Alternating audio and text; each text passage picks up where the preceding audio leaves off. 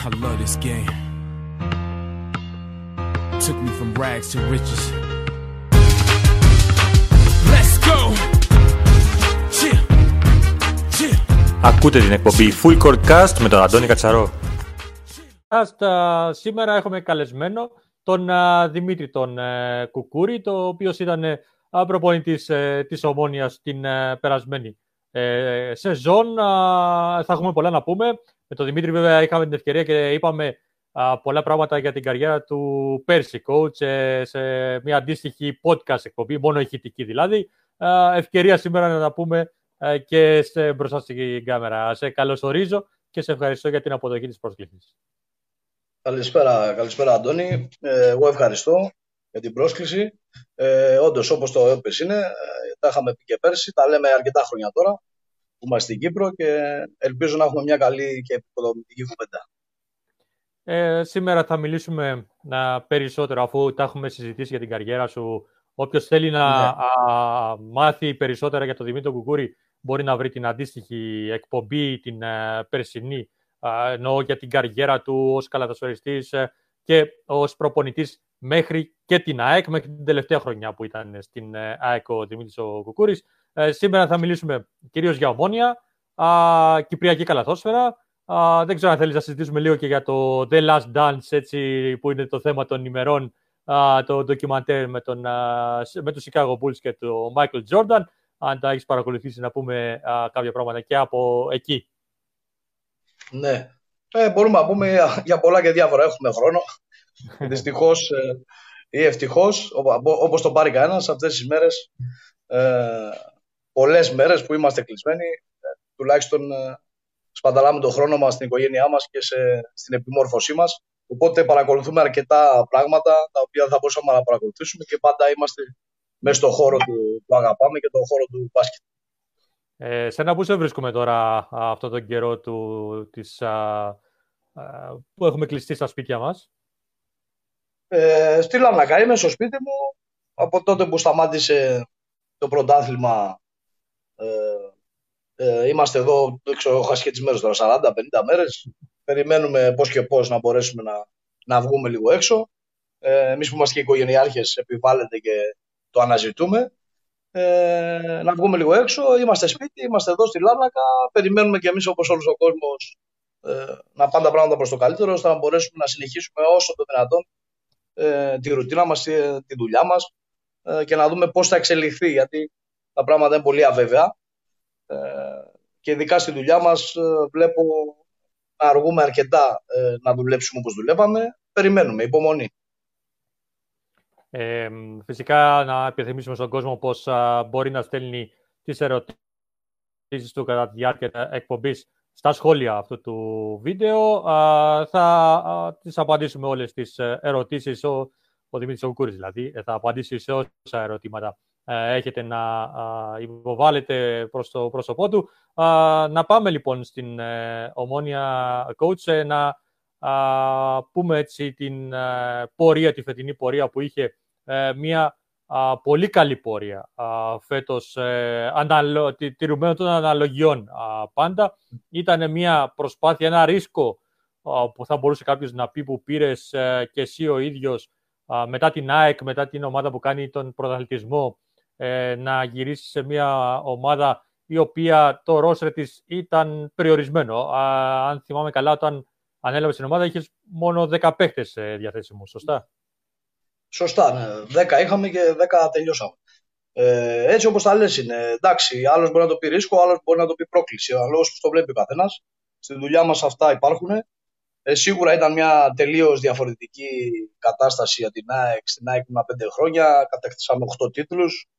Ε, παίξαμε 3-4 χρονιές στην Ευρώπη, φτάσαμε μέχρι στους 16. Μέχρι και πέρσι που δεν μπορέσαμε να πανηγυρίσουμε κάποιο τίτλο μετά το Triple Crown του 18, το 19 ε, ε, πήγαμε καλά στην Ευρώπη, φτάσαμε μέχρι τους 32 ε, στη δεύτερη φάση, οπότε καταλαβαίνετε ήταν μια τελείως διαφορετική κατάσταση. Ε, ε, αλλά ε, όπως σου είπα στην αρχή, άλλος μπορεί να το δεις σαν ρίσκο, άλλος μπορεί να το δεις σαν πρόκληση.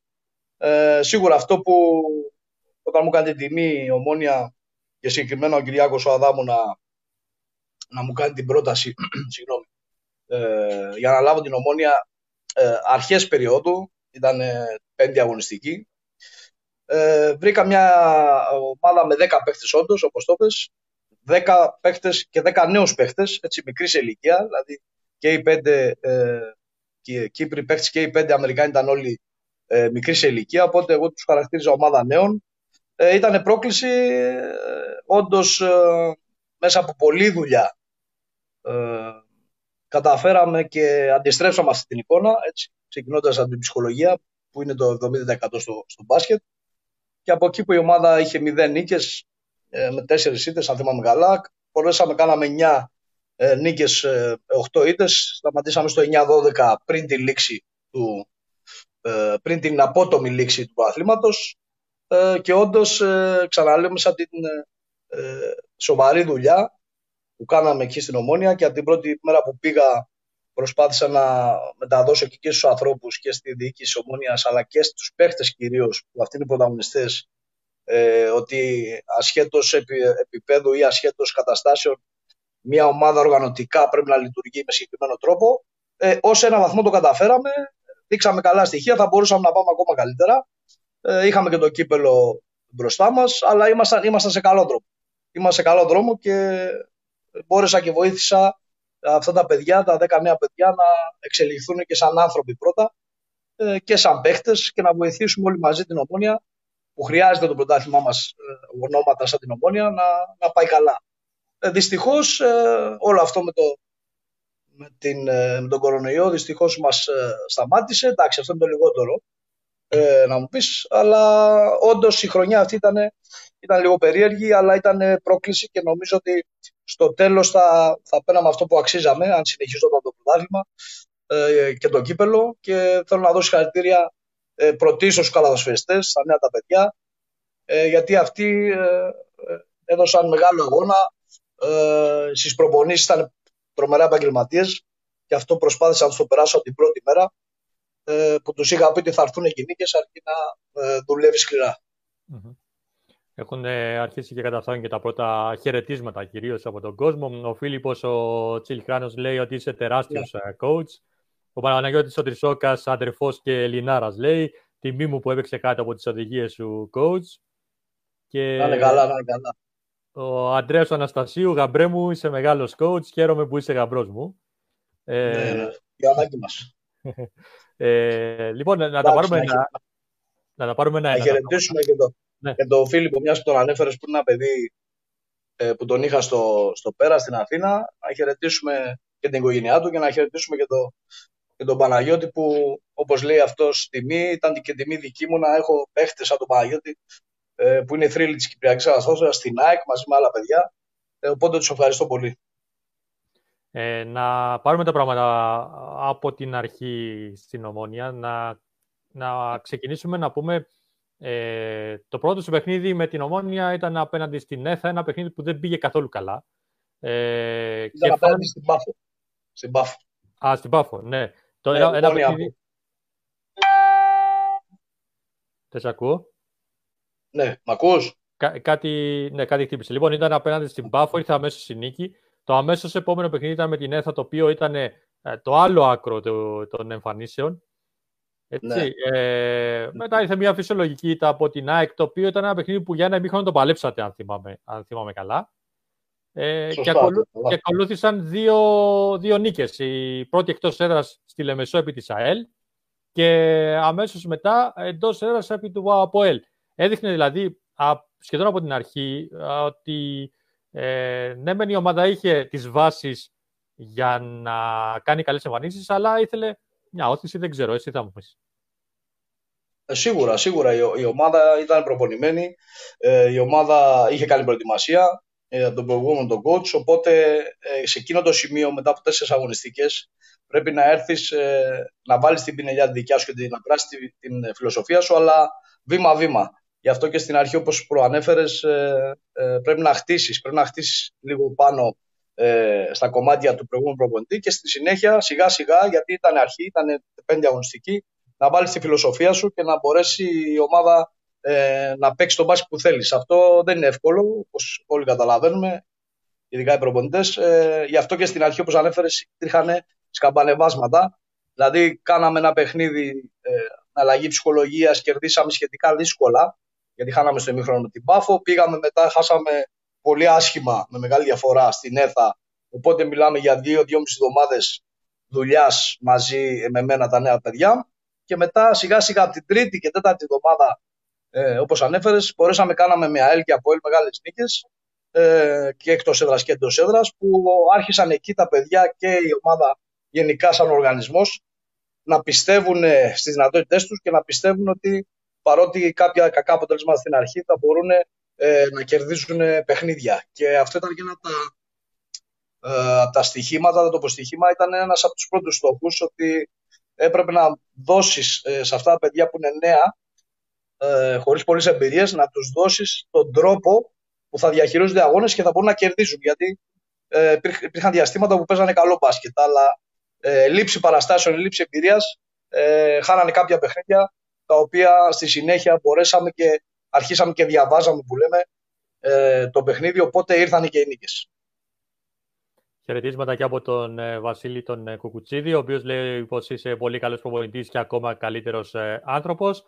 Να είναι και, καλά, ο, και ο πρόεδρος της ΑΕΛ, ο Κώστας ο Χριστοδούλου. Χαιρετίζω τον coach Δημήτρη, πολύ καλός προπονητής. Πάνω απ' όλα καλός άνθρωπος. Να θυμίσω όταν ήρθε στη δημιουργική του Παλάλα με όλη την οικογένεια και στάθηκε ναι, ναι. αδύνατο να του βρούμε θέσεις να κάτσετε όλοι μαζί. Θα τον ευχαριστώ τον Κώστα, τον ευχαριστώ πολύ. Είναι καλά του λόγια. Ε, ναι, είχαμε πάει, είχαμε πάει οικογενειακώς, ε, να τιμήσουμε κι εμείς ε, τον Γιώργο, τον Παλάλα, γιατί ε, τέτοιοι άνθρωποι, όπως ανέφερα πριν, και για τον Παγιώτη είναι ε, άξιο θαυμασμού η πορεία τους και οφείλουμε κι εμείς σαν προπονητές ε, να σεβόμαστε το άθλημα που υπηρετούμε και τους ανθρώπους που, που υπηρετούν. Ε, να είναι καλά, να είναι καλά και ο Κώστας, να είναι καλά και ο Βασίλης μου στείλε το, το μήνυμα. Σου ευχαριστώ. Ε, είχαμε συζητήσει κατά τη διάρκεια της σεζόν αρκετές φορές και στον αέρα και εκτός αέρα το γεγονός το που αναφέραμε και πριν το μικρό ρόστερ των 10 παικτών, τον φόβο του ναι. τραυματισμού. Ε, θεωρείς και πως ε, τελικά ε, έβγαλε η ομάδα χωρίς τραυματισμό τη χρονιά επειδή είχε ξεκινήσει η προετοιμασία, έχει γίνει κανονικά η προετοιμασία από την αρχή της χρονιάς; Ε, παίζει μεγάλο ρόλο η προετοιμασία, ίσως το μεγαλύτερο στο στήσιμο μιας ομάδας. Από εκεί πέρα, όταν μιλάς για μια ομάδα 10 παιχτών, όπως καταλαβαίνεις, ε, κάθε μέρα είχαμε ένα άγχος.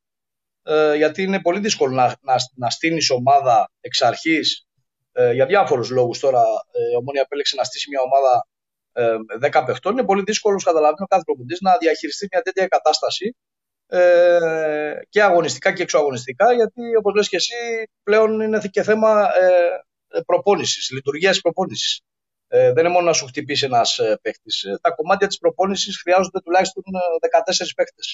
Ε, χρειάζεται τουλάχιστον να έχεις 14 παίκτε για να μπορείς να δουλεύεις αυτά που θες. Αν έχεις μόνο 10 παίκτε διάθεσή σου, πέραν το, του κινδύνου, του τραυματισμού κτλ., δεν μπορεί να οργανώσει την προπόνησή σου σωστά από το ασκησιολόγιο, από την ξεκούραση μπορεί να, να θέλουν κάποιοι παίχτες. Άρα πρέπει να προσαρμόσεις ε, όλο σου το πλάνο, το προπονητικό και το προπονητικό πρόγραμμα πάνω σε αυτήν την κατάσταση η οποία ξαναλέω δεν είναι, ε, δεν είναι φυσιολογική για μια ομάδα ε, ε, στο, στον τρόπο λειτουργίας της.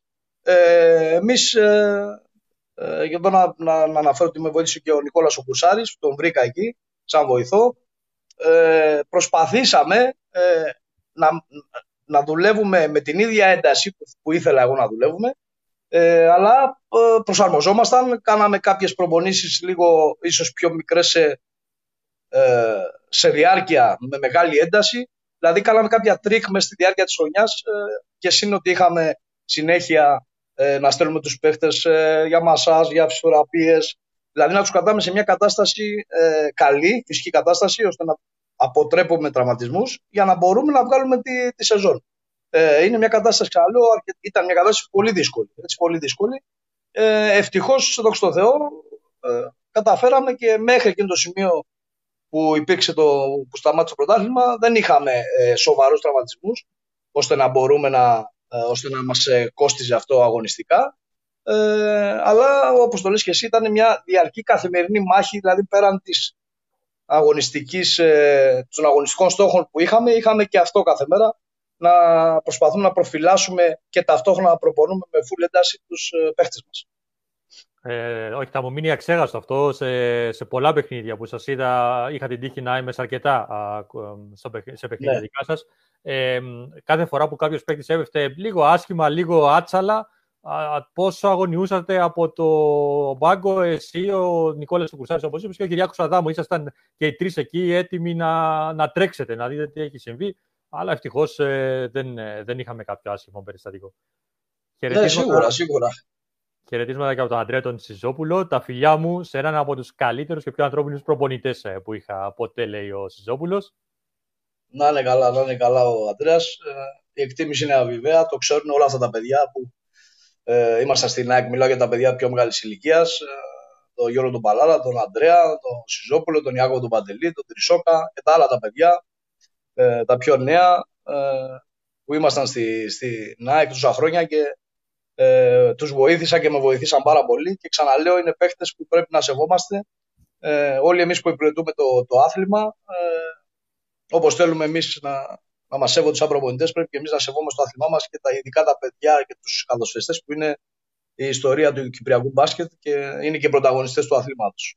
Να είναι καλά. Ε, και ο Νίκος Λαμπρίας στέλνει χαιρετίσματα στον coach. Πολύ καλός προπονητής, άνθρωπος και οικογενειάρχης. Α, Τυχερός που τον γνώρισα πριν πολλά χρόνια. Μεγάλη και σημαντική η βοήθειά του. Ε, να είναι καλά ο Νίκος. Ναι. Ε, Συνεργαστήκαμε πολλά χρόνια στην Αθήνα. Ε, όταν είχε έρθει και δούλεψε στον αθλητικό σύλλογο πέρα, του κ. Αναστασιάδη το σύλλογο. Ε, εκεί που ήμουνα εγώ από μικρό παιδί πάνω από 20 χρόνια, πέρασα από όλες τις βαθμίδες και εκεί, σαν φοιτητής και ο Νίκος είχε έρθει και ε, εργαστήκαμε και παράλληλα αρκετά μαζί και διατηρούμε και ε, σχέσεις ε, φιλικές μέχρι τώρα. Ε, να είναι καλά, να είναι καλά. Πάντως βλέπουμε, ε, α, Δημήτρη, πως α, έχεις το σεβασμό και την αγάπη από μεγάλο φάσμα του μπασκετικού και όχι μόνο κόσμου. Ε, είναι κάτι που το συζητούν πολλοί ε, και, και σε ιδιαίτερες συζητήσεις που κάνουμε α, για το ήθος σου, για το πόσο α, ανθρώπινος είσαι πρώτα απ' όλα, την ανθρώπινη προσέγγιση που έχεις προς τους αθλητές, προς τους συναδέλφους και ε, όλους γενικά στον χώρο του μπάσκετ. Ε, κοίταξε, να δεις, εντάξει, ο, ο κάθε προπονητής έχει μια φιλοσοφία, αλλά ξεκινάμε από το ότι είμαστε άνθρωποι, ότι έχουμε ανθρώπινες σχέσεις. Ε, ξεκινάμε ότι πρέπει ο προπονητής να είναι και παιδαγωγός πάντα. Ε, οπότε από εκεί... Ε, από εκεί... Μ' ακούς; Ναι, ναι, σε ακούω. Αντώνη, μ' ακούς; Σε ακούω, σε ακούω καθαρά. Μ' ακούς. Ε, από εκεί ξεκινάς ε, ε, και χτίζεις ε, μια φιλοσοφία, χτίζεις ε, ε, τη δουλειά σου μες στο γήπεδο ε, και σίγουρα ε, πρώτα πρέπει να είμαστε να αντιλαμβανόμαστε κάποια πράγματα σαν άνθρωποι και σαν χαρακτήρες που μετράει πάρα πολύ στο αθλητισμό και βοηθάει και ο αθλητισμός σε αυτό και από εκεί και πέρα ο κάθε προπονητής έχει τη, ε, τη δικιά του φιλοσοφία στο πώς να περνάει κάποια πράγματα, τη δικιά του φιλοσοφία στις σχέσεις που έχει με τους παίχτες μέσα στο γήπεδο, ώστε να μπορεί και ο παίχτης να αποδίδει ε, και να δίνει το 100%. Ε, τους ευχαριστώ όλους, επειδή δεν έχω και δυνατότητα να βλέπω τα μνήματα, ευχαριστώ όλους για τα καλά τους λόγια και για τα αποδίδω. Ε, να είπες μια λέξη κλειδί, βέβαια την έχουμε συζητήσει αρκετές α, φορές ε, σαν, από αυτή την εκπομπή, το ρόλο του παιδαγωγού του προ, που έχει ο, ο προπονητής. Ε, νομίζω ότι φέτος στην Ομόνια α, έπαιξε λίγο ρόλο παραπάνω ε, και αναφέρομαι κυρίως στο γεγονός ότι ε, η Ομόνια φέτος είχε πάρα, πολλού, πάρα πολλά νεαρά παιδιά, όπως είπες και εσύ στην ε, αρχή της συνέντευξης. Ε, σίγουρα, ε, όπως σου είπα και πριν, ε, είχαμε 10 παιδιά στην Ομόνια που ήταν μικρής σε ηλικία όλοι, και οι Κύπροι και οι ε, Αμερικάνοι, οπότε όπως καταλαβαίνεις ε, ε, έπρεπε να υπάρχει, ε, γιατί όταν έχεις να κάνεις με νέους παίχτες, και ειδικά με παίχτες που δεν έχουν μεγάλες παραστάσεις και εμπειρίες, ε, πρέπει να μαθαίνουν και αυτοί μέσα στο, από τη διαδικασία την προπονητική, να μαθαίνουν και αυτοί πώς θα συμπεριφέρονται, ε, πώς πρέπει να συμπεριφέρεται ένας επαγγελματίας αθλητής, γιατί μην ξεχνάμε ότι μιλάμε για επαγγελματικό αθλητισμό, ε, πώς πρέπει να συμπεριφέρονται ε, μέσα στο γήπεδο, ε, αλλά και έξω από το γήπεδο. Αυτό είναι μεγάλο ε, ε, πλεονέκτημα για έναν αθλητή, να ξέρει να συμπεριφέρεται και από εκεί και πέρα να ξέρει να διαχειρίζεται και καταστάσεις μέσα στο γήπεδο Ε, είμαι στην ομάδα του, τυχόν καταστάσεις που υπάρχουν, με συμπαίκτες, με προπονητές, με διοίκηση, με, με ανθρώπους που είναι γύρω από την ομάδα, ώστε να μπορεί να έχει δυνατό χαρακτήρα, να χτίζει το χαρακτήρα του, ε, γιατί παίζει μεγάλο ρόλο στο, στο, στο πώς θα εξελιχθεί ένας παίκτης πέραν του ταλέντου, που πρέπει εννοείται να υπάρχει ε, σε κάθε αθλητή, ε, θα, να μπορεί να χτίσει με δυνατό χαρακτήρα, γιατί ξαναλέω στον επαγγελματικό αθλητισμό υπάρχουν πολύ δύσκολες καταστάσεις και πρέπει να διαχειρίζεσαι πάρα πολύ δύσκολες καταστάσεις σε μια ομάδα. Ε, ο καθένας από την πλευρά του και έτσι και οι παίκτες από την πλευρά τους πρέπει να, να είναι δυνατοί σαν για να μπορούν να διαχειρίζονται αυτό. Έπαιξε, έπαιξε σημαντικό ρόλο στο ότι προσ, προσπάθησα από την αρχή πέραν των αγωνιστικών στόχων που σου είπα ε, να μπορέσουν αυτά τα παιδιά να γίνουν οικογένεια, που το λέμε και το ξαναλέμε, αλλά έτσι είναι, αυτή είναι η αλήθεια, για να μπορέσουν να βγάλουν και στο γήπεδο μια ε, εικόνα ενότητας ε, ομαδική δουλειάς και στο τέλος τους είχα πει κιόλας θα έρθουν και νίκες και όπως ήρθαν 9 νίκες, ε, πράγμα το οποίο ε, νομίζω τα τελευταία 10 χρόνια η ομόνια δεν είχε πετύχει 9 νίκες, αν δεν κάνω λάθος. Οπότε, όπως καταλαβαίνεις, ε, έπαιξε μεγάλο ρόλο, στο να, έπαιξε μεγάλο ρόλο η, η, σχέση που είχαμε με τα παιδιά και ε, που αναπτύξαμε και η βάση που έδωσα πολύ στο να μπορέσουν να βελτιωθούν πρώτα σαν άνθρωποι και μετά σαν παίχτες. Και φυσικά πέρα από τις εννέα νίκες ε, ήρθαν και κάποιες ε, ήττες οι οποίες ήταν στο καλάθι, στον πόντο, στο τρίποντο, πολύ κοντινές από σας. Θυμάμαι το παιχνίδι με το, εντός παιχνίδι με το Παραλίμνη, ε, το παιχνίδι με την ΕΘΑ πάλι εντός 70-73 έληξε εκείνο και παιχνίδια που ο, ο, η ομάδα της Ομόνιας έδειξε αρκετά ανταγωνιστική. Ακόμα και μέσα στον Κεραυνό, στο Στρόβολο, παιχνίδια αρκετά καλά για την ομάδα σας. Ε, κοίτα, αν θυμάσαι, είχαμε κάνει και μια συνέντευξη ε, μες στη διάρκεια της χρονιάς και σου είχα πει ότι σου είχα αναφέρει ότι κάθε νίκη αυτής της ομάδας ε, των 10 νέων παιδιών είναι μια υπέρβαση και όντως έτσι ήταν. Ε, Όπως λες και εσύ, χαθήκαν και παιχνίδια στον πόντο που θα μπορούσαν με, την, με μία, ίσως και μία νίκη παραπάνω, γιατί μαθηματικά πριν τελειώσει το πρωτάθλημα ακόμα υπήρχαν αμυδρές ελπίδες μέχρι την τέταρτη θέση, την οποία τους είχα, δεν την είχα αναφέρει ποτέ στη, στη, στα παιδιά. Τους είχα πει ότι η δουλειά μας είναι να βελτιωθείτε εσείς ε, μέσα από αυτή τη διαδικασία, την προποντική της ομόνοια, να βελτιωθείτε εσείς και να βοηθήσετε την ομόνοια να μεγαλώνει πασχετικά μέρα με τη μέρα. Ε, Αυτός ήταν ο στόχος ε, εξ αρχής, αλλά όπως λες και εσύ, ε, έστω και μία νίκη παραπάνω θα μπορούσε να βάλει αυτά τα νέα παιδιά και την ομόνοια γενικά να διεκδικεί και μια τέταρτη θέση. Ε, χαθήκαν δύο-τρία παιχνίδια τώρα που τα λες, αν θυμάμαι, και με τον παραλύνει και με την ΕΘΑ μέσα και έξω στον Πόντο, συγγνώμη, ε, στον Πόντο. Ε, υπήρξε και μια περίοδος εκεί με την Εθνική το κενό που κάναμε και φιλικά και με την ΑΕ και με τον Κεραυνό και δείξαν τα παιδιά με, ότι είναι σε καλό δρόμο ε, αγωνιστικά. Είχαν αρχίσει και πιστεύαν πάρα πολύ στο, στον εαυτό τους ε, που ήταν και ένας από τους στόχους μου από την αρχή και δυστυχώς διακόπηκε απότομα το πρωτάθλημα και δεν μπορέσαμε γιατί είχαμε και το κύπελο ε, είχαμε ένα αγώνα με την ΑΕΛ εντός έδρας, ένα νοκάουτο παιχνίδι. Ε, ίσως θα έπρεπε, όπως σου είπα και πριν, ε, να τελειώσει η χρονιά λίγο διαφορετικά, ώστε ε, να πάρουν τα παιδιά αυτό που αξίζουν ε, και να τελειώσει έτσι η χρονιά ε, ε, να, να θεωρηθεί ένα επιστέγασμα των προσπαθειών τους. Ε, η Μαρία Χριστίνα Εξηρού γράφει κύριος με κεφαλαία α, γράμματα. Α, να και ο Νικόλας, ο Νικόλας ο Κουρσάρης έκανε την εμφάνισή του. Τιμή μου και χαρά μου που στην ε, πρώτη μου σεζόν δούλεψα δίπλα πρώτα στον coach Νικόλα και μετά στον coach ε, Κουκούρη και οι δύο μου έδειξαν εμπιστοσύνη και τους ευχαριστώ πολύ. Να είναι καλά ο Νικόλας. Να είναι καλά ο Νικόλας. Ένα παιδί που ε, προσπάθησα να τον βοηθήσω όσο μπορώ. Ξέρω ότι είναι, έχει τη δουλειά του. Ήθελε να είναι κοντά στην ομάδα, να τη βοηθήσει. Ε, προσπάθησα και εγώ να του δώσω όσα περισσότερα εφόδια μπορώ, ώστε αν θέλει ε, μελλοντικά, γιατί το εξήγησα γιατί είναι πολύ δύσκολο να έχεις ε, δουλειά και να είσαι και ε, να έχεις δεύτερη δουλειά και να είσαι επαγγελματίας προπονητή, αλλά του έδωσα ό,τι μπορούσα ώστε να, αν θέλεις στο μέλλον να ασχοληθεί ενεργά, ε, να μπορέσει να έχει μία βάση. Ε, εδώ σε αυτό το σημείο να ευχαριστώ και τον Αριστίδη τον Κλάδη που τον είχα και πέρσι στην ΑΕΚ, ε, ο οποίος με βοήθησε και αυτός εξ αποστάσεως σε κάποια κομμάτια. Ε, ε, σίγουρα, σου ξαναλέω, ήταν, ήταν μια σεζόν ε, ε, δύσκολη, αλλά ε, μας αφήνει μας αφήνει αυτή την, ε, μας αφήνει αυτή την πικρία ότι θα μπορούσαμε να τελειώσουμε ακόμα καλύτερα. Ο Γιώργος Οτσιώτσε λέει πως είσαι πολύ καλός προπονητής και ανθρώπινος, όπως είπαμε αρκετές φορές. Παίξαμε αντίπαλοι όταν α, ήσουν στην ΑΕΚ και εγώ στην Ομόνια. Καλή συνέχεια στην καριέρα σου. Ποιος είναι, πες μου ξανά, δεν σε άκουσα. Ο Γιώργος Οτσιώτσιο. Α, να είναι καλά, να είναι καλά, τον ευχαριστώ.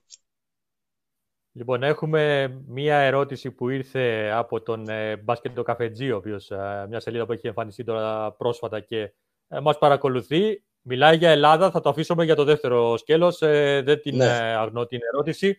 Ε, Δώρα Αντωνίου, πολύ καλός προπονητής, έχει βάλει και τέσσερα σήμερα του τριφυλιού και μ, ε, βλέποντας αυτό το μήνυμα, α, ε, θέλω να θίξω κάτι ε, που νομίζω ότι ε, πιστεύω ότι θα συμφωνήσεις. Η- Η Ομόνια φέτος είχε μια καλή πορεία, όπως είπαμε, ε, ειδικά α, στο δεύτερο μισό του πρωταθλήματος, ε, με τις ε, αρκετές ε, συνε- μαζεμένες νίκες, δεν θα πω συνεχόμενες. Ο κόσμος όμως δεν ήρθε κοντά. Παρά το γεγονός ότι ε, παρακολουθούσα τη σελίδα της Ομόνιας ε, που υπάρχει αφιερωμένη στο, μπα- στην ομάδα μπάσκετ, ότι είχε Ναι. πάρα πολύ ανταπόκριση. Ε, Παρ' όλα αυτά στο γήπεδο ήταν πολύ λίγοι. Σίγουρα ένα κομμάτι που φταίει είναι η καταφυλάθλου έχει χιλιοϊπωθεί. Αλλά α, και πάλι θα μπορούσαν να είναι έστω και 50 άτομα παραπάνω που λέει ο λόγος.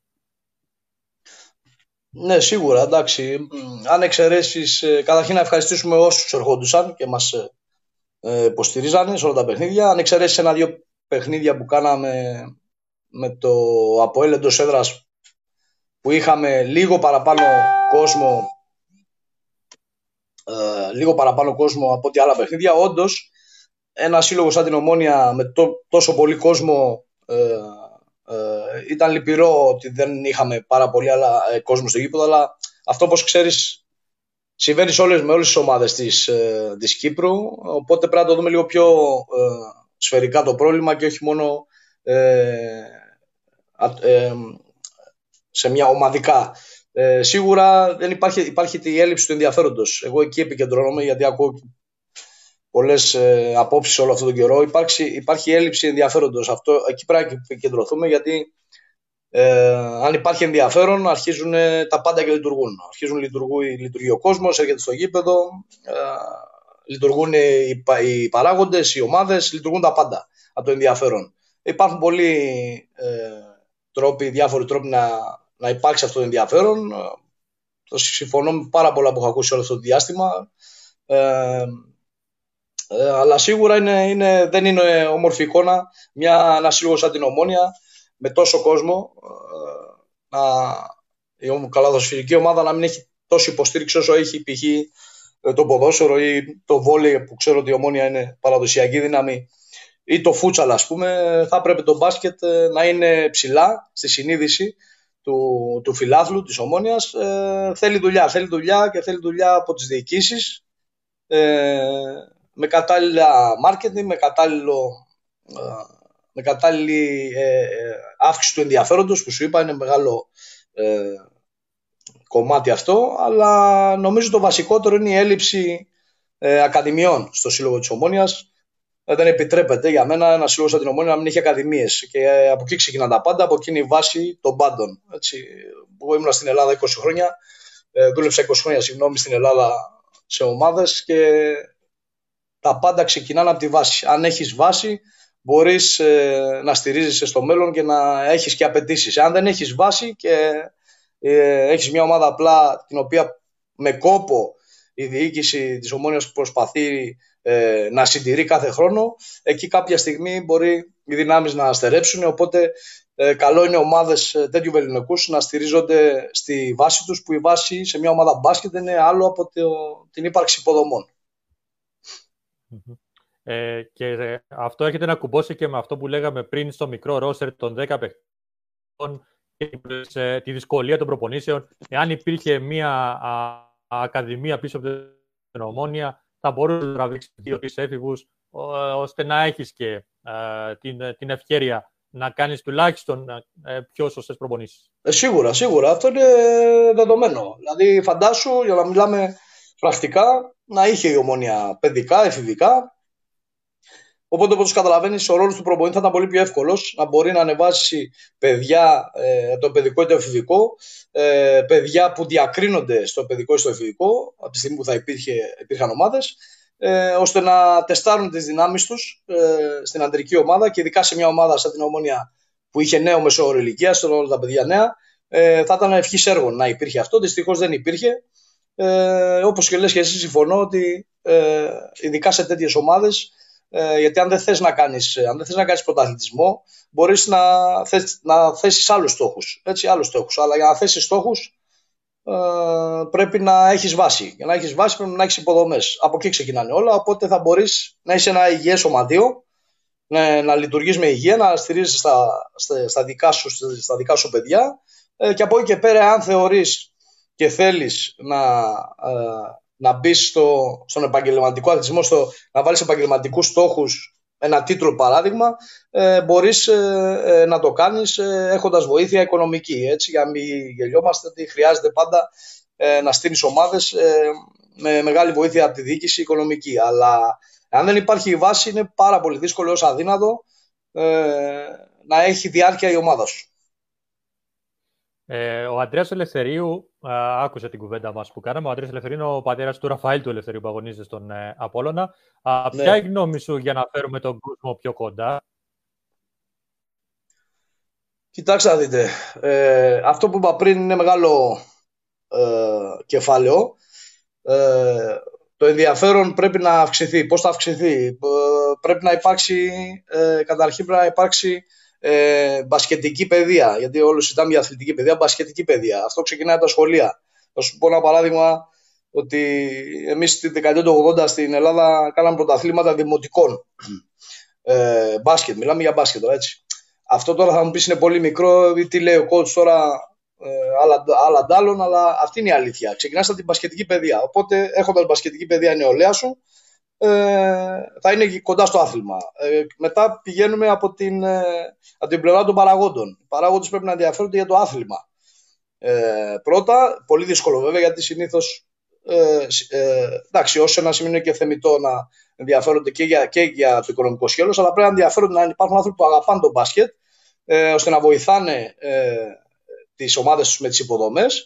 Ε, και όλο αυτό να οδηγεί στο να έχουμε και Τώρα περνάω στο κομμάτι που συζητάμε εδώ και πολύ καιρό στη, στην Κύπρο ή χρόνια, ε, να έχουμε και να μπορούμε να βγάλουμε Κύπριους παίχτες ε, όχι απλά ε, σε ένα καλό επίπεδο ώστε να ε, βοηθάνε στην προπόνηση κτλ. Αλλά να βγάλουμε Κύπριους παίχτες ώστε να μπορούν να ανταγωνίζονται τους ξένους που έρχονται στην Κύπρο και να μπορούν να έχουν και προσωπικούς στόχους ώστε να ε, γίνουν αθλητές υψηλού επίπεδου. Εκεί μετά μπαίνει και η, η Ομοσπονδία που όντως συμφωνώ εδώ ότι πρέπει να ε, δίνει κίνητρα. Έτσι, είναι μεγάλο, μεγάλη υπόθεση για ένα νέο αθλητή να δώσει κίνητρο, ε, ώστε να μένει ο παίχτης, ε, ο Κύπριος εδώ, ε, να σπουδάζει στα πολύ καλά πανεπιστήμια που έχουμε στην Κύπρο και να μπορεί και να ε, ασχολείται επαγγελματικά με τον μπάσκετ. Αλλά πρέπει να υπάρξει, ε, επειδή είναι πολύ δύσκολο να το αφήσει αυτό στο χέρι του κάθε ε, παράγοντα, πρέπει να υπάρξει από την Ομοσπονδία μια, ε, μια πρόνοια, να την πω,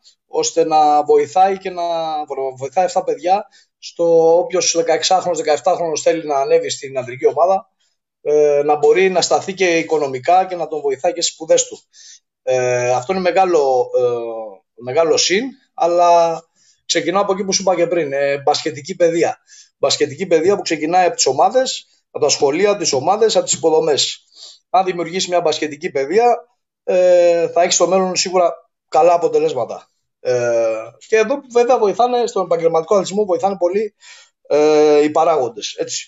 Ε, πρέπει να βοηθήσουν τις ομάδες. Αλλά εγώ θα σου πω τώρα μια, μια ιδέα ε, που συζητήθηκε από διάφορους ε, κατά καιρό ε, να μπορούν, τώρα είναι πολύ δύσκολο βέβαια στις, στις συνθήκες που ζούμε, να μπορούν κάποιες ομάδες της Κύπρου να παίζουν ή να κάνουν μια λίγα να παίξουν στην Α1 της Ελλάδας ώστε όπως καταλαβαίνεις σε μια ανοιχτή το ενδιαφέρον αν έπαιζε η ΑΕΚ ή ο Κεραυνός το Απόλλη οποιοδήποτε ε, η Ομόνια να παίζει στη, με τον Ολυμπιακό, τον Πανιόνι, τον Ηρακλή καταλαβαίνεις πόσο ε, το ενδιαφέρον σε μια νύχτα θα εκτινασόταν στην Κύπρο οπότε αυτό θα έφερνε και πάρα πολλά παιδιά ε, στο άθλημα μας.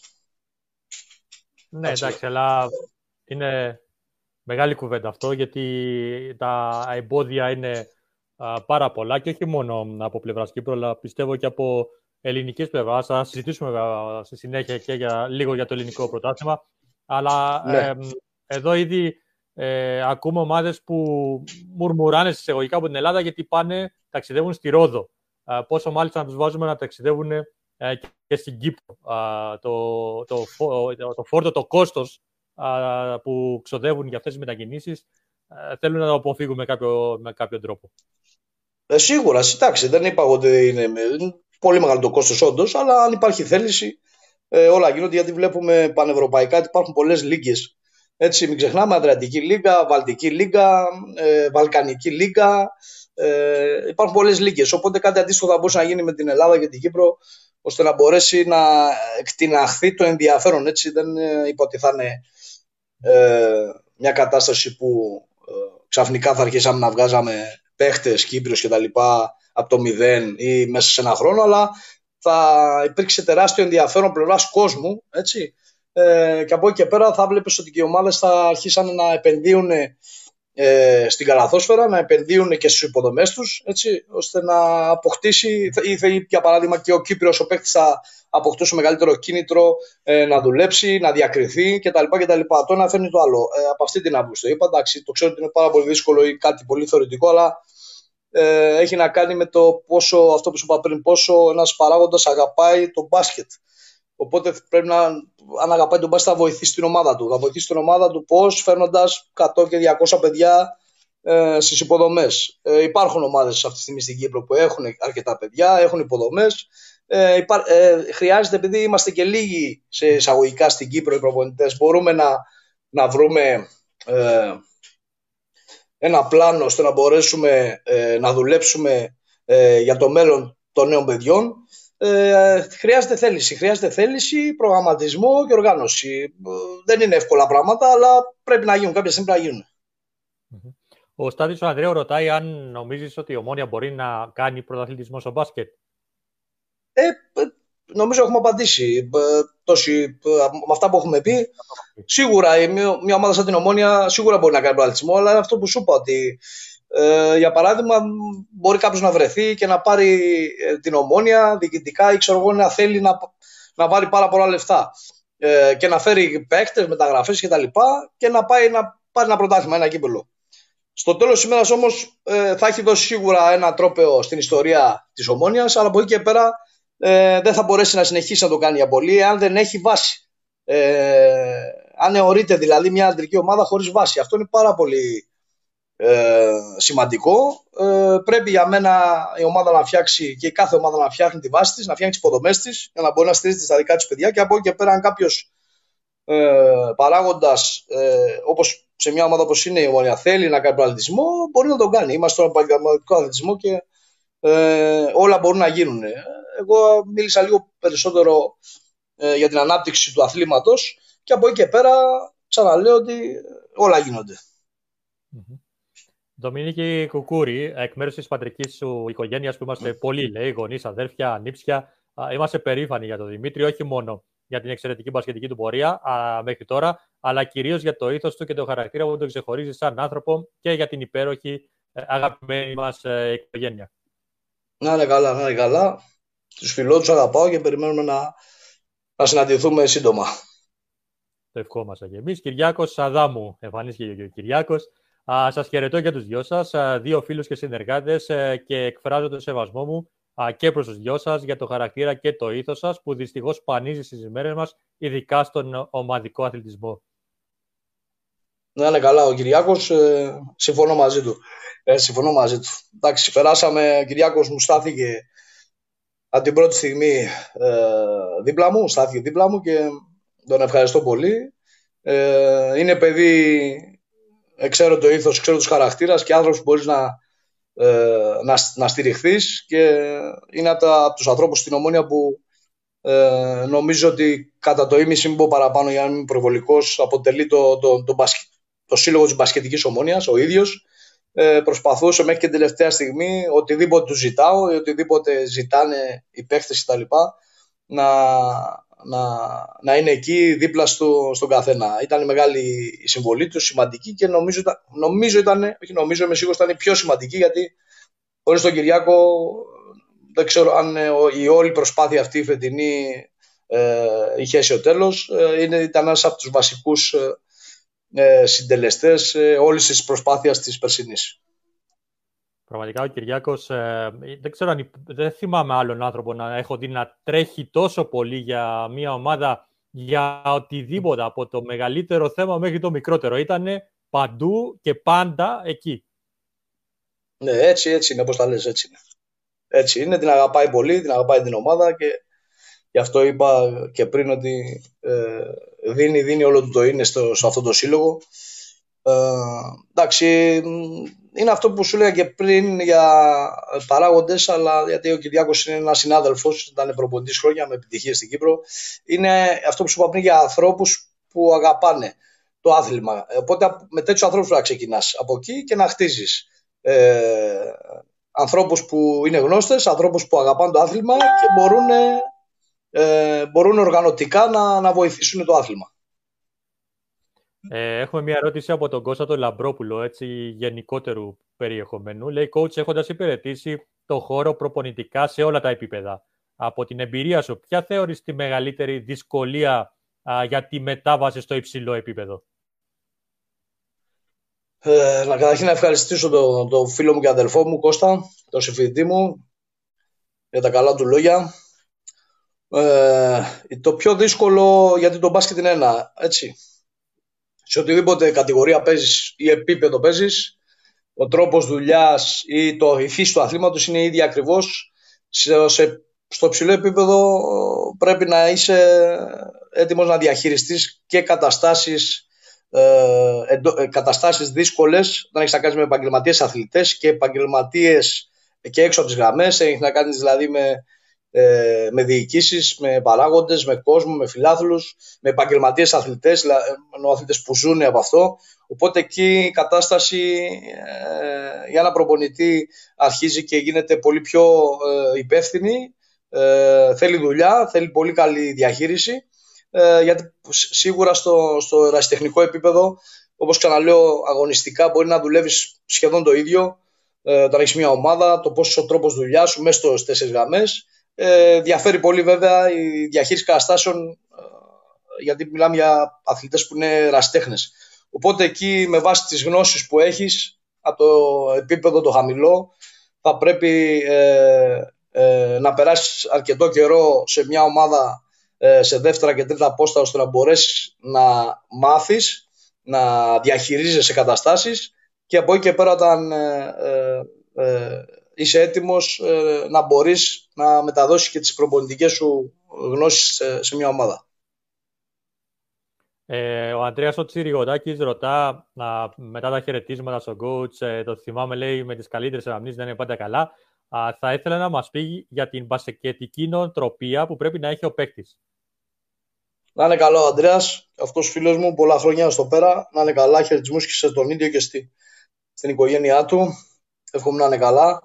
Ε, μπασκετική νοοτροπία. Ε, νοοτροπία πρέπει να έχει ένας παίχτης, ε, πρέπει να ξεκινάει ε, από το ότι κάθε μέρα πρέπει να γίνομαι καλύτερος. Ε, αυτό είναι πολύ βασικό. Το άθλημα είναι μπάσκετ, είναι, το μπάσκετ είναι άθλημα επανάληψης. Ε, πρέπει η νοοτροπία του κάθε παιδιού, νέου παιδιού, εδώ κολλάει λίγο και το, αυτό που σου είπα πριν για την μπασκετική παιδεία που πρέπει να, έχει, ε, να έχουν τα νέα παιδιά. Ε, ε, να ξεκινάει από το, το στόχο του ότι πρέπει κάθε μέρα ε, να γίνομαι καλύτερος και αυτό ε, γίνεται μόνο μέσα από δουλειά, μέσα στο γήπεδο. Ε, δεν πρέπει να εφησυχάζει ποτέ, δεν πρέπει να εφησυχάζει ποτέ ώστε να, και δεν πρέπει να θεωρεί ότι τον εαυτό του που το συναντάμε πολλές φορές σε νέα παιδιά, ηλικίες 17-18 χρόνων, δεν πρέπει να θεωρήσει ποτέ ότι έφτασε σε ένα καλό σημείο οπότε μπορώ λίγο να πατήσω φρένο ε, στον τρόπο δουλειάς μου και ε, ε, να πει ότι έφτασε σε ένα καλό επίπεδο. Ε, τον μπάσκετ όπως βλέπεις και μεγάλους αθλητές στην Ευρώπη που είναι 35, 36, 37 δουλεύουν αρκε... το, ακριβώς το ίδιο ή και παραπάνω ε, γιατί ο στόχος του αθλητή του με σωστή νοοτροπία είναι κάθε μέρα να προσπαθεί να γίνεται καλύτερος στην προηγούμενη. Αυτός είναι ένας στόχος και από εκεί και πέρα θέτεις και άλλους στόχους αναλόγως το επίπεδο που είσαι, αν είσαι επαγγελματίας ή όχι, ε, θέτεις και άλλους στόχους ε, στην ζωή σου και στην καριέρα σου. Να έρθουμε λίγο στα γενικότερα της ε, Κυπριακής Καλαθόσφαιρας. Είπαμε κάποια πράγματα πριν. Έβαλες και μία πρόταση ε, η οποία απάντησε στην ερώτηση του Αντρέα του Ελευθερίου, ε, ο οποίος μάλιστα έκανε και νέο σχόλιο λέγοντας ότι ήταν μία από τις καλύτερες προτάσεις που έχω ακούσει. Ε, Κυπριακή Καλαθόσφαιρα λοιπόν ε, ε, έχει τα προβλήματά της, ε, έχει και τα καλά της ε, την έχει ζήσει τα τελευταία χρόνια πλέον από όλες τις πλευρές ενώντας ότι προπόνησες και μια ομάδα πρωταθλητισμού ε, και μια ομάδα που πιο φιλόδοξη χτυπούσε την, δεν χτυπούσε την τετράδα αλλά έφτασε κοντά σε αυτό.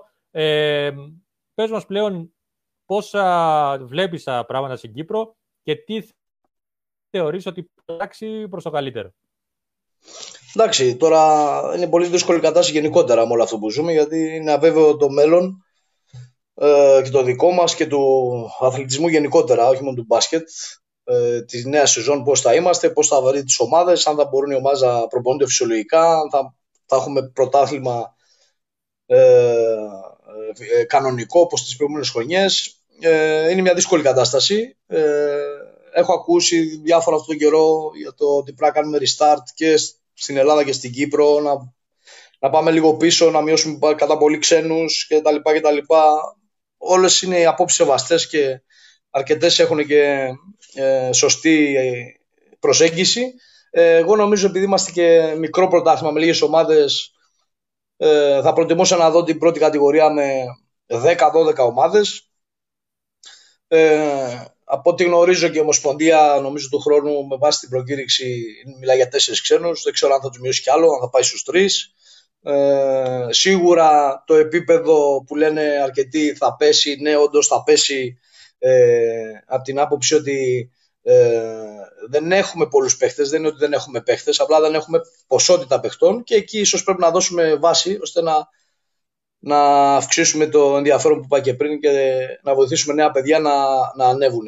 Αλλά επειδή δεν τυχαίνει να μην παρακολουθώ και πολλοί αγώνες Β1 ή Β2 κατηγορίας ε, λόγω δουλειάς, αλλά ξέρω ότι υπάρχουν ομάδες, ξέρω ότι υπάρχουν ε, ε, ομάδες με υποδομές, ξέρω ότι υπάρχουν παιδιά. Ίσως να πρέπει να το δούμε ε, με αυτή την οπτική, να φέρουμε την Κυπριακή νεολαία και τα παιδιά, ό, όσα παιδιά έχουμε που μπορούν, έχουν ένα ταλέντο α ε, να δουλευτούν, να κάτσουμε μικροποντές να τους δουλέψουμε, γιατί αυτό είναι το ε, ωραία είναι να μιλάμε, αλλά πρέπει να δουλέψουμε με αυτά τα παιδιά και πρέπει να βάλουμε ένα στόχο όλοι μαζί, και Ομοσπονδία και όλοι, ε, ότι ξέρεις σε κάποια χρόνια ίσως δούμε και 5, 10, 15, 20 παίχτες σε καλό επίπεδο, έτσι ώστε να μπορούν να, ε, ε, γιατί λέμε όλο να κοντράρουν ξένους που έρχονται, αλλά δεν είναι αυτό. Ο στόχος πρέπει να είναι όσο δυνατόν ε, να ανεβαίνουν επίπεδο οι δικοί μας οι, οι παίχτες. Θα τους βοηθάει, τους βοηθάει, τους βοηθάει και τους βοηθάει και θα τους βοηθάει το να κοντράρουν με ξένους παίχτες πιο καλούς εισαγωγικά.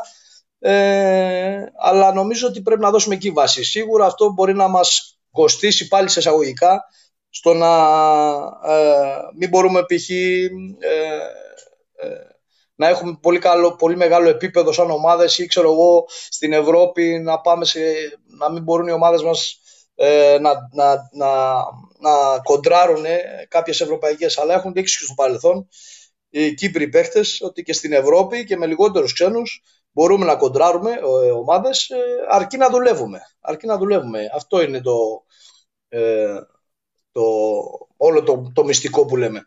Ε, χρειάζεται χρειάζεται να, να επαναπροσδιορίσουμε λίγο στόχους και να μπορέσουμε να δουλέψουμε τα νέα τα παιδιά ε, ίσως με τη μείωση των ξένων θα είναι ακόμα καλύτερο γιατί θα πάρουν και περισσότερο χρόνο. Ε, γιατί ξαναλέω δεν είναι θέμα κάποιος ε, να γίνει καλύτερος από ένα Αμερικάνο rookie π.χ. που έρχεται. Είναι θέμα να γίνεται καλύτερος κάθε μέρα ώστε να μπορεί να βοηθάει τον εαυτό του και να βοηθάει και το, και το άθλημα και το συμπέκτη του και το άθλημα και την εθνική ε, μεταγενέστερα. Αλλά θέλει δουλειά. Θέλει δουλειά από κάτω προς τα πάνω και όχι ανάποδα. Ε, και νομίζω ότι αν κάνουμε υπομονή, ίσως και κάποια σεζόν ε, ε, να κάνουμε υπομονή ώστε ε, ρίχνοντας όπως λένε κάποιοι το επίπεδο ε, που δεν είναι και ακριβώς σωστό αυτό, ε, γιατί όταν έχεις ε, σε μια ομάδα 12 παιδιών, 12 παιχτών, άμα έχεις 8 και 9 Κύπριους ε, και μπορείς με 2-3 ξένους καλούς να κάνεις φυσιολογική δουλειά, σωστή δουλειά και να δώσεις και κίνητρο στον παίχτη ε, τον Κύπριο ε, ότι θα παίξει, θα ανταμυφθεί ε, και ηθικά και οικονομικά, νομίζω ότι θα είμαστε σε καλό δρόμο. Αλλά θέλει πολλή δουλειά και υπομονή. Αυτά δεν γίνονται σε μία-δύο σεζόν.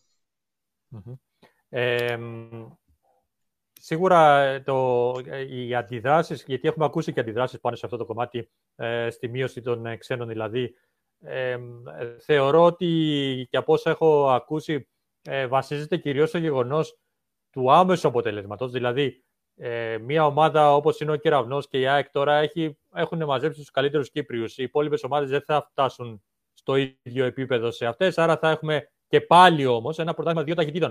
Α, αυτό όμως ισχύει και φέτος. Και φέτος πρωτάθλημα δύο ταχυτήτων είχαμε. Είχαμε τον Κεραυνό και την ε, ΑΕΚ, τον Απόλλωνα λίγο πιο πίσω και όλες οι υπόλοιπες ομάδες από εκεί και κάτω, πάνω κάτω με μικρές διαφορές στο ίδιο επίπεδο. Ε, δεν θα αλλάξει κάτι, εγώ θεωρώ, με τη μείωση ενός ξενού, ε, δραματικά τουλάχιστον, αλλά αυτό θα ισχύει για ένα ή δύο χρονιές, ε, άντε τρεις το πολύ, γιατί α, κάποιοι παίκτες έχουν φτάσει σε ένα όριο ηλικίας που πλέον σιγά σιγά θα αρχίζουν να αποσύρονται. Ε, γι' αυτό, γι' αυτό σου είπα και πριν. Όντως εδώ συμφωνώ ότι και φέτος το επίπεδο ήταν σε σχέση εγώ με 6 χρόνια τώρα στην Κύπρο ήταν αρκετά χαμηλό σχέση με τις άλλες χρονιές. Ε, σίγουρα αυτό οφείλεται και στη, ε, στην ε, μέτρια ποιότητα κάποιων παιχτών ή κάποιες ομάδες δεν μπορούσαν να φέρουν ξένους πολύ καλούς κτλ. κτλ. Συμφωνώ σε όλα αυτά. Οι φτηνούς ξένους που λέμε κτλ. Αλλά ε, έχεις δίκιο. Είναι αυτό που σου είπα και πριν, ότι πρέπει, θέλει υπομονή. Θέλει υπομονή, δεν μπορεί να χτίσεις ε, σε, σε μία ή δύο σεζόν. Ε, και εσύ βλέπεις τώρα ότι πολλά παιδιά, όπως προανέφερες τώρα, στην ΑΕΚ, στον Κεραυνό και σε άλλες ομάδες ε, που είναι αρκετά, ε, που είναι πολύ καλοί παίχτες, έμπειροι παίχτες, τις, τους μαζεύουν εισαγωγικά οι μεγάλες ομάδες. ε, πρέπει να, γι' αυτό σου μίλησα και πριν για ποσότητα. Ε, δεν είναι ότι δεν έχουμε καλούς παίχτες, έχουμε καλούς παίχτες, απλά θέλουμε και άλλους καλούς παίχτες και περισσότερους. Ε, οπότε πρέπει να υπάρξει υπομονή. Αν ε, συμφωνήσουν οι ομάδες και τα λοιπά και η Ομοσπονδία ότι αυτό είναι ο δρόμος και δεν υπάρχει κανένας άλλος, νομίζω ότι ε, είναι πια εκτελεστικό το ζήτημα και διαχείριση της Ομοσπονδίας και των ομάδων, ώστε να πούνε, ξέρετε, πάμε σε, ένα τέτοια, σε μια τέτοια κατάσταση, ε, ότι τα επόμενα 3, 4, 5 χρόνια ε, ηθελημένα και σκόπιμα θα μειώσουμε πολύ τους ξένους, αλλά ταυτόχρονα ξαναλέω, το να μειώσεις δύο και τρεις ξένους και του χρόνου ε, οι ομάδες, ε, να υπάρξουν ομάδες που να μην μπορούν να βρουν παίχτες ε, είναι πρόβλημα. Άρα θα πρέπει να δώσεις κίνητρα στους παίχτες και από την άλλη οι παίχτες ε, να αποκτήσουν σωστή νοοτροπία. Δεν αποκτιέται βέβαια έτσι ε, από τη μια μέρα στην άλλη, αλλά γι' αυτό μίλησα και πριν για υποδομές και μπασχετική παιδεία. Θα πρέπει και οι παίχτες ε, να δουλέψουν αρκετά, ε, να είναι μες στο γήπεδο. Ας πούμε, για παράδειγμα, εμείς που φέτος είμαστε στην Ομόνια που είχαμε πέντε παιδιά νέα, ε, τα δύο είναι διεθνείς, ε, δουλεύανε τελείως επαγγελματικά και ξέρω ότι δεν, δεν αμοιβόντουσαν όλοι ε, επαγγελματικά, με επαγγελματικά ε, ποσά, ας το πούμε. Ε, αλλά ήταν παιδιά που ήταν ε, πρωί-βράδυ στο γήπεδο, ε, θέλαν να δουλέψουν, θέλαν να εξελιχθούν. Άρα αυτή την οτροπία που είχαν παράδειγμα αυτά τα πέντε παιδιά πρέπει να την αποκτούν όλοι οι νέοι αθλητές για να μπορέσουμε να πούμε ότι ξέρεις σε δύο-τρία χρόνια εκεί που είχαμε 15-20 παιδιά που μπορούσαν να στηθούν, να αντέξουν και να παίξουν, να παίξουν σε καλό επίπεδο στην άλλη κατηγορία. Τώρα έχουμε 30, 32, 35. Ε, νομίζω αυτός πρέπει να είναι ο στοχος Ε, ωραία, το καλύψαμε για αυτό το θέμα. Έχεις χαιρετίσματα από έναν πρώην παίκτη σου από την ε, Αθήνα, τον Κώστα τον ε, Κωνσταντίνου. Γεια σου, coach, λέει. Να είναι καλά ο Κωστής. Τον είχα από μικρό παιδάκι από 7 χρονών. Να είναι καλά. Και αυτός και όλα τα παιδιά. Λοιπόν, να έρθουμε και λίγο στην Ελλάδα, έτσι, μιας και υπάρχει και μια ερώτηση, όπως είπα πιο πριν. Παρακολουθείς, λέει, την, ε, την ΑΕΚΑΡΑ, όπως αναφέρει ο φίλος στην Ελλάδα τακτικά; Και πώς τη βλέπεις του χρόνου; Εντάξει, τώρα για του χρόνου η ερώτηση, εδώ δεν ξέρουμε τι θα ξημερώσει αύριο, αλλά γενικότερα να ναι. μιλήσουμε για την ΑΕΚ. Εντάξει, έκανε ένα, κάνει μια τρομερή προσπάθεια τελευταία χρόνια ε, με τη διοίκησή της, ε, κατέκτησε τίτλους, ε, μπόρεσε και τα τελευταία, τις τελευταίες χρονιές να βάλει δύσκολα ε, και σε Παναθηναϊκό και σε Ολυμπιακό. Ε, αυτό είναι επίτευγμα γιατί μιλάμε για την ΑΕΚ ε, ιστορική ομάδα, η ομάδα που έφερε το πρώτο ευρωπαϊκό στη, στην Ελλάδα, μπασχετικά, αυτό δεν πρέπει να το ξεχνάμε ποτέ. Οπότε νομίζω ότι έβαλε δύσκολα, έδειξε ότι θα ξαναγυρίσει εκεί που ανήκει, στο να κάνει προαθλητισμό. Ε, δεν είναι εύκολο γιατί ο Ολυμπιακός ο χρόνια είναι μεγάλες δυνάμεις, με μεγάλα budget ε, και στην Ελλάδα και στην Ευρωλίγκα, αλλά νομίζω ότι βρίσκεται σε καλό, σε καλό επίπεδο. Έχει κάψει κάποια προβλήματα κατά περιόδους. Ε, αλλά επειδή είναι μεγάλη ομάδα και ο κόσμος είναι δίπλα και η διοίκηση δείχνει μέχρι τώρα ότι βοηθάει την ομάδα, ε, νομίζω ότι το μέλλον, το μέλλον είναι βίωνο. Από εκεί και πέρα, σίγουρα όπως λες και εσύ, με αυτά όλα που συμβαίνουν, δεν ξέρω κατά πόσο θα επηρεαστούν και ε, ειδικά για παράδειγμα αν οι ομάδες του χρόνου παίζουν σε άδεια γήπεδα θα επηρεαστούν πάρα πολύ. Ε, ελπίζω όλο αυτό να διαρκέσει όσο πιο λίγο γίνεται. Ε, γιατί ο επαγγελματικός αθλητισμός, ξέρεις, επειδή εξαρτάται πολύ από το οικονομικό σκέλος και από τους παράγοντες, ε, εάν πολλοί άνθρωποι κάνουν πίσω λόγω ότι δεν θα έχουν έσοδα, εκεί νομίζω ότι θα αντιμετωπίσουν, ε, θα αντιμετωπίσουν μεγάλο Ε, δεν ξέρω αν θέλεις να συζητήσουμε και λίγο για την εθνική ομάδα της Κύπρου. Έχουμε δει ε, είχαμε παρακολουθήσει και κάποια παιχνίδια μαζί, ε, ζωντανά, ναι. στη πλατφόρμα της ε, Sita Vision. Ε, πες μας πώς βλέπεις το μέλλον, τη δουλειά όλη που γίνεται με την εθνική ομάδα. Γίνεται πάρα πολύ σοβαρή δουλειά. Ο φίλος μου, ο Λίνος ο Γαβριήλ, που ήμασταν μαζί και στη νέα χρόνια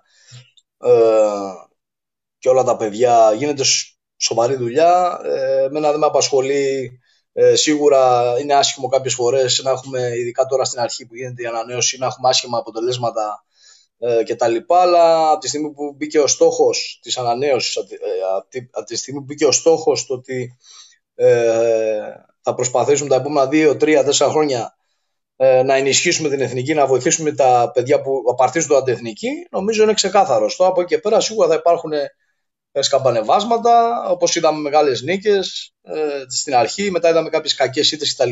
Σκαμπανεβάσματα υπάρχουν. Ε, δεν είναι εύκολο το έργο, είναι δύσκολο το έργο. Θέλει στήριξη από όλους μας ε, τριγύρω από την εθνική, γιατί ε, ε, είναι δικιά, δικοί μας οι παίκτες, οι δικοί μας οι συνάδελφοι, οι δικοί μας συνεργάτες, οπότε δεν χωράνε εκεί μέσα ε, ε, καταστάσεις άσχημες. Πρέπει να στηριχθεί. Ε, έχουμε τον Λίνο τον Γαβρίλο, ο οποίος ε, μπορεί να δουλέψει όλο αυτό το, το έργο που έστησε με την ανανέωση είναι ε, αξιόλογος άνθρωπος, προπονητής με τρομερή εμπειρία παντού ε, ε, και πολλούς τίτλους και το εμπιστεύτηκε η Ομοσπονδία αυτό το δύσκολο έργο νομίζω ότι θα τα καταφέρει ε, ε πάξια απλά θέλει υπομονή και δείχνει η ομάδα, δείχνει η ομάδα μας ότι με μία-δύο πινελιές αν βοηθηθεί από κάποιους μια-δυο πινελιές με παίχτες, θα μπορέσει να φέρει και αποτελέσματα. Αλλά ξαναλέω, ε, πρέπει να γίνεται μια δουλειά παράλληλη. Αυτή τη στιγμή υπάρχει ανανέωση, πρέπει όλοι μαζί να είμαστε εκεί, να βοηθήσουμε τους προπονητές και τα παιδιά, ώστε να μπορέσουμε στο μέλλον και ταυτόχρονα να ανεβάσουμε το επίπεδό μας σαν ε, αθλητές, παίχτες και προπονητές και να έρθουν και οι νίκες που θα όλους πάντα μας χαροποιούν ιδιαίτερα.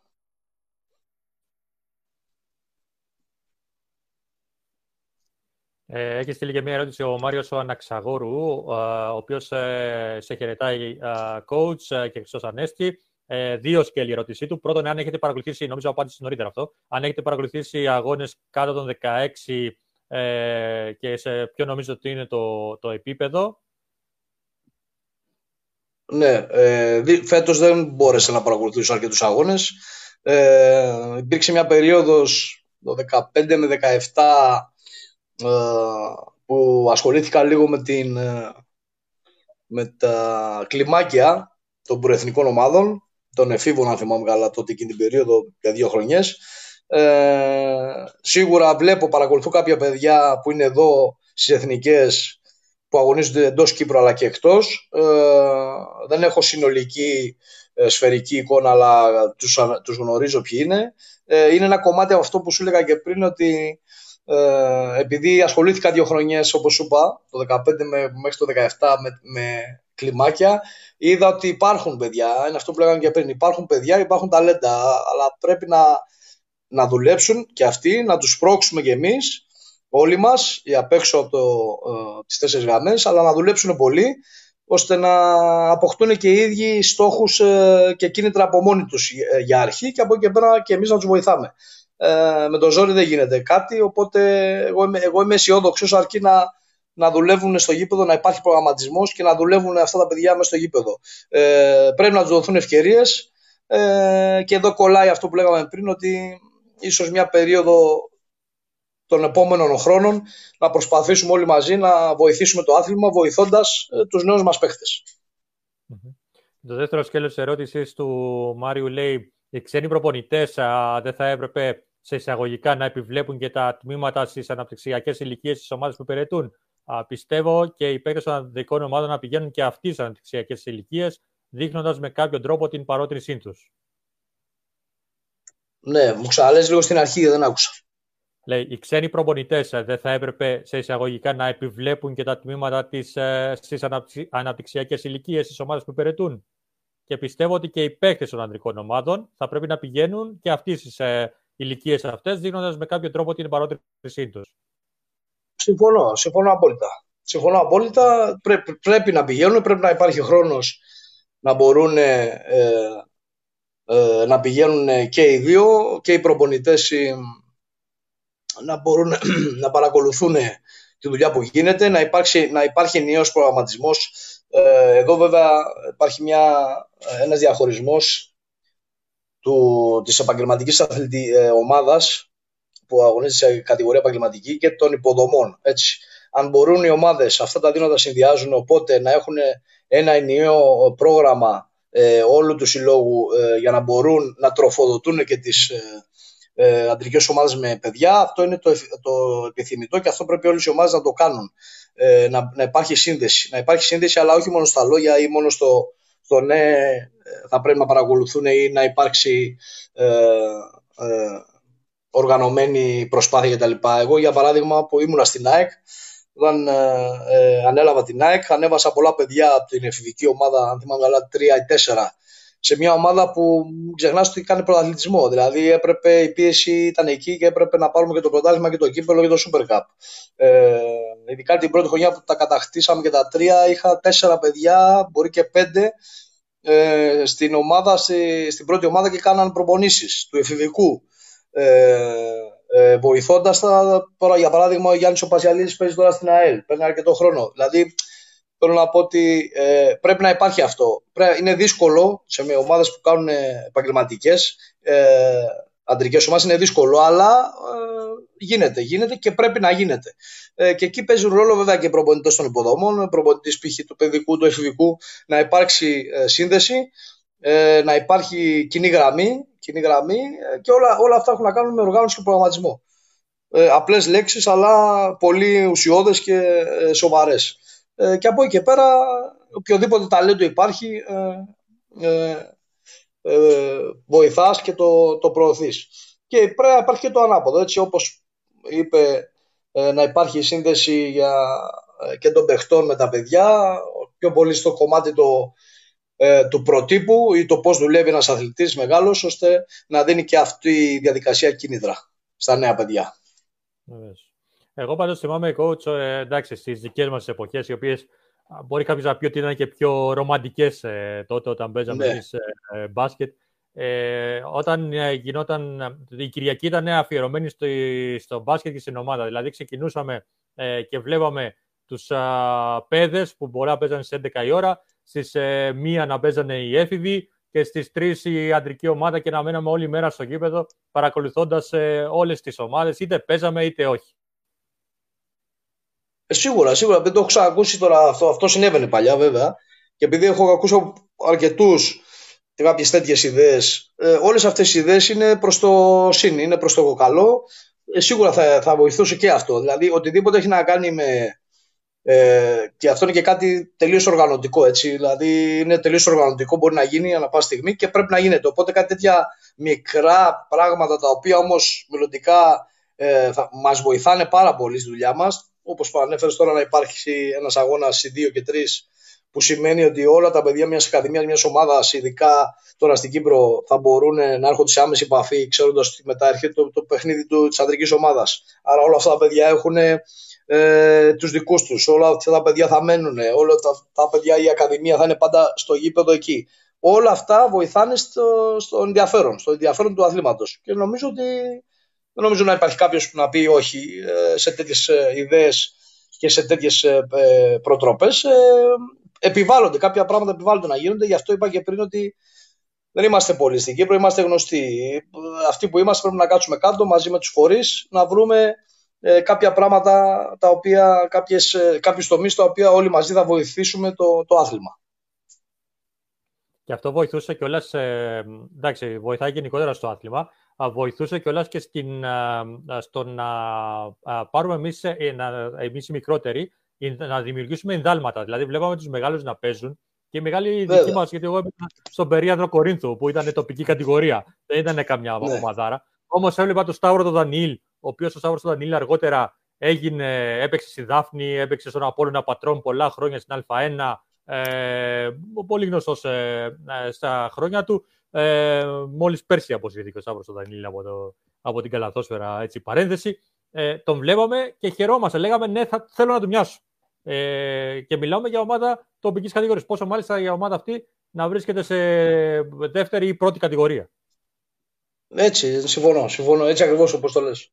Δηλαδή και σε αστεχνικές κατηγορίες ε, και σε μια μικρή ομάδα το, το παιδάκι που εγώ έχω τώρα παιδιά, θα πάω στην ομάδα. Βλέπεις ότι το παιδάκι των 10 χρονών θα κάτσει να βλέπει το καλό του παίχτη των 15 χρονών ή του παιδικού, του εφηβικού. Αυτό υπάρχει πάντα. Πόσο μάλλον όταν παιδιά νέα κάτω και βλέπουν τους μεγάλους παίχτες, σε, σε εισαγωγικά μεγάλους της πρώτης ομάδας εννοώ, και πόσο βοηθάει και στις τεχνικές ομάδες. Άρα, όπως καταλαβαίνεις, σε επαγγελματικές ομάδες που εκεί πλέον ε, αλλάζει και το επίπεδο γίνεται ακόμα καλύτερο, βοηθάει πάρα πολύ. Βοηθάει πάρα πολύ. Είναι και αυτό μέσα στα πλαίσια ε, της παιδείας που πρέπει να, να, να καλλιεργούμε συνεχώς.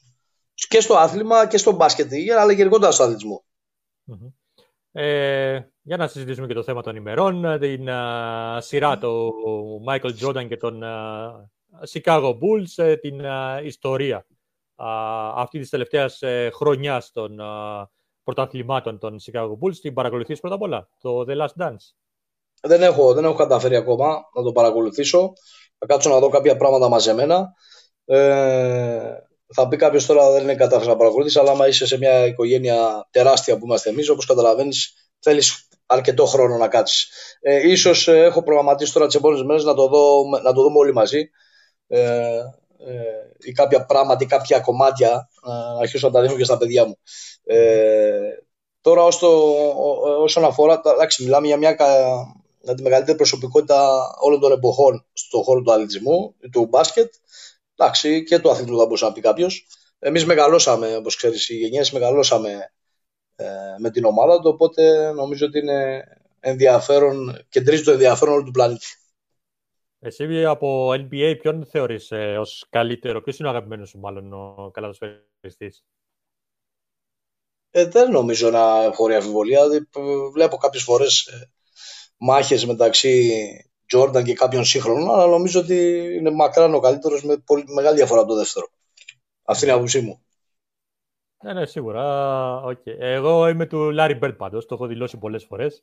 Ε, ο Larry Bird για μένα ήταν το απόλυτο είδωλο. Μετά βέβαια ο Michael Jordan τα σάρωσε όλα. Το έχουν υποκληθεί όλοι μπροστά του και ακόμα θα το δεις και εσύ στη, όταν θα παρακολουθήσεις τα επεισόδια. Ο Larry Bird βγαίνει και βγάζει το καπέλο στον uh, Michael Jordan. Σίγουρα, σίγουρα. Είναι γιατί αυτό που κατάφερα τους άνθρωπος για τον Τζόρνταν μιλάμε είναι ότι ε, εκτός από τη, το ταλέντο και τα λοιπά είναι και ότι ταυτόχρονα ε, μπορούσε και κατακτούσε τα πάντα. Οπότε εκεί νομίζω ότι ε, εντάξει δεν τα κατακτούσε μόνος του βέβαια. Τώρα μιλάμε για παίχτες όπως ο Πίπαν παράδειγμα που ήταν δίπλα του ή ο Ρότμαν και τα λοιπά αλλά ε, μπόρεσε ε, αυτός ο παίχτης να τα συνδυάσει αυτά τα δύο. Δηλαδή το να είναι ένας από τους καλύτερους μπασκεμπολίστων των εποχών και ταυτόχρονα να το συνδυάζει με τίτλους. Ε, νομίζω γι' αυτό ήταν ε, ε, το αναφέρουμε πιο πολύ ε, το όνομα του Τζόρνταν. Ναι, σίγουρα ήταν ο απόλυτος στάρ και αυτό που τα μηνύματα που βγάζει αυτή η σειρά και γενικότερα η ζωή του Μάικλ Τζόρνταν, δηλαδή διαβάζοντας και την βιογραφία του, το βιβλίο Η Ζωή ε, και όλα όσα αναφέρει και εκεί μέσα, που εκεί τα γράφει και πιο εκτενέστερα σε σχέση με, το, με το η σειρά αυτή, το ντοκιμαντέρ αυτό, ε, φαίνεται η θέληση που είχε να ξεχωρίσει και την προσπάθεια, την υπερπροσπάθεια που έκανε, παρά το γεγονός ότι είχε το ταλέντο, το αστήρευτο ταλέντο που είχε, έκανε υπερπροσπάθεια, εννοώντας ότι πέρα των προπονήσεων που έκανε, έμπαινε άλλες τόσες ώρες μες στο γήπεδο, να κάνει άλλες τόσες ε, χιλιάδες σουτ για να φτάσει εκεί που έφτασε. Ε, σίγουρα. Είναι... Κάνα μια ερώτηση πριν ε, ο φίλος μου ο Κώστας τι νοοτροπία πρέπει να έχεις. Ε, ε, ο φίλος μου Αντρέας τι νοοτροπία πρέπει να έχεις; Ε, αυτή είναι η σωστή νοοτροπία ενός αθλητή, επαγγελματία που θέτει στόχους είτε τους καταφέρει είτε φτάσει κοντά να τους καταφέρει, αυτή είναι, δεν υπάρχει άλλος δρόμος. Ε, υπάρχουν μυστικά, έχεις ταλέντο, ε, ένα αλφα ταλέντο ή οτιδήποτε και από εκεί και πέρα δουλεύεις. Δουλεύεις, δουλεύεις και παραπάνω από ό,τι πρέπει ε, ή παραπάνω, σπαταλάς πολλές ώρες ε, ε, για να μπορέσεις να γίνεσαι όλο και καλύτερος. Δηλαδή να βάζεις ε, όρια του εαυτού σου. Ε, γι' αυτό είχα πει και πριν ότι πρέπει να, ο στόχος μας να είναι να γινόμαστε εμείς καλύτεροι μέρα με τη μέρα. Ε, σίγουρα μας βοηθάει να, έχουμε κάποια πρότυπα να θέλουμε να τα ξεπεράσουμε, αλλά το μπάσκετ είναι άθλημα επανάληψης και δεν πρέπει να σταματάς την προσπάθεια ποτέ. Ωραία. Ε, coach, εγώ έχω ολοκληρώσει με τις ε, ερωτήσεις μου. Δεν ξέρω αν θέλεις εσύ να προσθέσεις κάτι άλλο. Ε, δεν θέλω να προσθέσω κάτι. Εγώ να ευχηθώ σε όλο τον μπασκετικό κόσμο και τον, για τον αθλητισμό βασικά να τελειώνει αυτό όσο πιο γρήγορα γίνεται ώστε να μπορέσουμε ε, να ξανασχοληθούμε, να ξαναργαστούμε γιατί είναι, είναι μεγάλη, είναι, ε, μας δημιουργεί μεγάλο πρόβλημα αυτό, όλο αυτό, όλη αυτή η κατάσταση. Ε, είναι αβέβαιο το μέλλον σε όλους τους τομείς, αλλά νομίζω ότι το κομμάτι μας εμείς ο αθλητισμός είναι ε, ένα κομμάτι που θα βοηθήσει τους ανθρώπους να, ε, να, να ανταπεξέλθουν πιο εύκολα. Ε, ο αθλητισμός είναι, είναι τρόπος ζωής και ειδικά το μπάσκετ παρότι βλέπω να μας έχουν κλειστά για αρκετό καιρό ακόμα, επειδή είμαστε σε κλειστό χώρο, μπορεί να γίνει και σε ανοιχτό το χώρο το μπάσκετ, εμείς μάθαμε στην Ελλάδα τόσα χρόνια. Ε, πρέπει, πρέπει να περάσει στους Περού να γίνεται αυτό όλο, για το καλό όλων των ανθρώπων, με τις λιγότερες απώλειες, ώστε να μπορέσουμε να επιστρέψουμε ε, και να φεθεί ο κόσμος να επιστρέψει στο αθλητισμό, γιατί μην ξεχνάμε ότι ο αθλητισμός είναι υγεία και το μόνο που μπορεί να προσφέρει είναι, είναι συν. Ωραία, ευχαριστώ πάρα πολύ για την παρουσία σου εδώ σήμερα, coach. Ε, να, να σε καλά, Αντώνη. Να σε καλά, εγώ σε ευχαριστώ. Να σε καλά. Εμείς ανανεώνουμε το ραντεβού μας ε, για αύριο που έχουμε σεμινάριο προπονητικής ε, από τον Λίνο τον Γαβριήλα. Ακόμα μια πολύ ενδιαφέρουσα εκπομπή από τα κανάλι της Κυπριακής Ομοσπονδίας Μέχρι τότε, μείνετε σπίτι, να είστε όλοι ασφαλείς. Α, καλή σας νύχτα.